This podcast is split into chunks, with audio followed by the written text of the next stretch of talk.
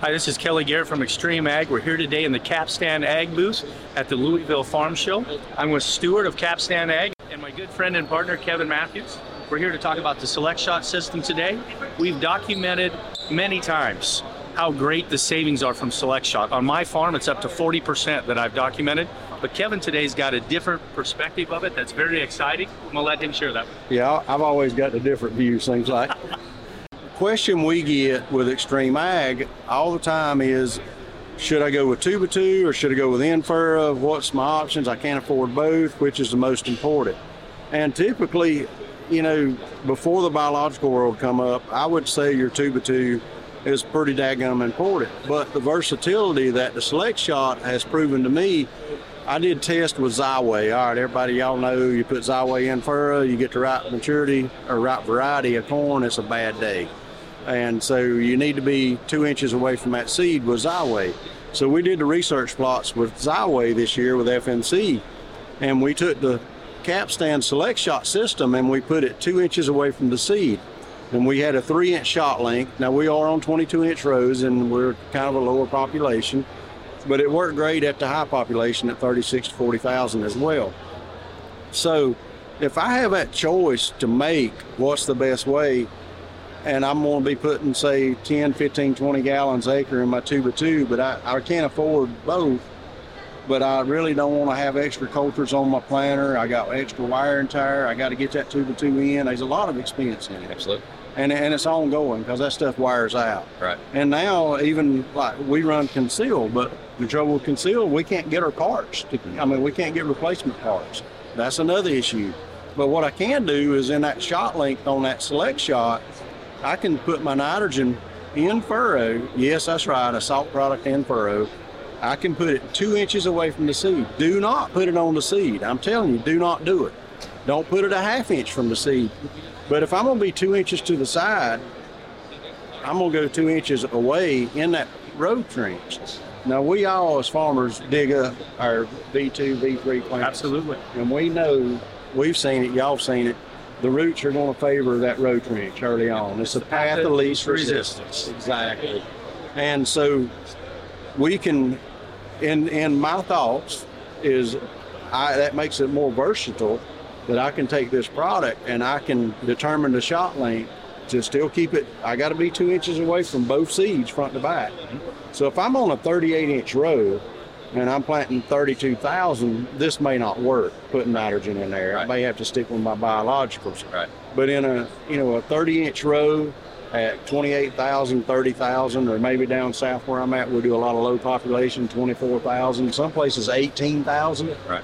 That's where the fertilizer savings that he talks about is going to shine. Right. And the, the versatility is maybe I can get by with one product, one, one system. This this definitely isn't a plan for a grower that wants to put on 100% of their nitrogen Right. because we're going to be have some limitations on rate, but to supplement your nitrogen program like I'm doing, this is a great option. A lot of savings here. You know, you're again, we're going to have to sacrifice a little rate, but the compromise you're making over having the other system, the other parts on the planter this is this is a great idea. What do you think, Stuart?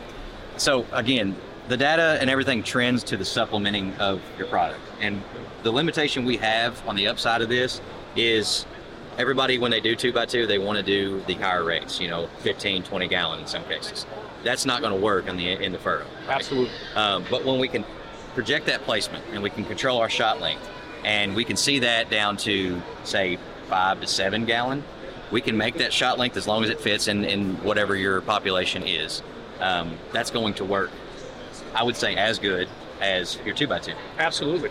You know, and the way the world's coming to with split applications of nitrogen, trying to be more sustainable, trying to be more efficient, grow more with less, this is a great plan. It, it isn't all going to be there in the rate. Maybe you come back later with another another pass. You know, again, the split application. Kelly Stewart, my opinion is if we took, and then this is just in theory, I, I, I really want to prove it now that we've talked about it, is I believe I could go from 20 gallons of UAN on the two by two side dress, move it in that furrow two inches away from the seed, and drop it to 10 gallons, and I believe I could be just as efficient it'd be interesting to see how my tissue samples held out. Absolutely. This would be this would be a great trial. One of the big questions that we always get, especially at the shows, is how does this thing? We talk about precise placement of the shot, right? How do we do that? So we have a, uh, our fertilizer tube is rigid mounted, right? And gravity is a constant. Gravity is going to fall the same way. The force against it. So with this, this shot and timing, we know the measurement, the distance from this to the bottom of the trench, and the distance from the top where the seed falls to the bottom of the trench.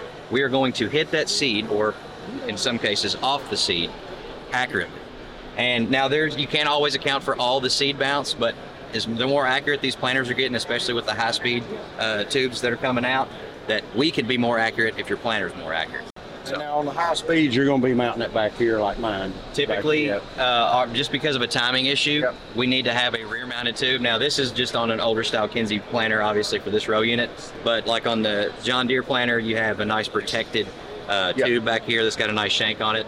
Because people see that and they say that's never going to work. And in some cases, if you've got some areas, rocks and sticks, uh, that's that's going to be pretty tough. But we do need to have a rear mounted tube in that case. I, I will tell you, when I first seen this, I said, okay, we're going to try it, but I'm not having this stuff splatter all over my fertilizer, my Right. planter. I don't want fertilizer all over it and eat it up. Mhm. I just, it's, they're too expensive, too much electronics.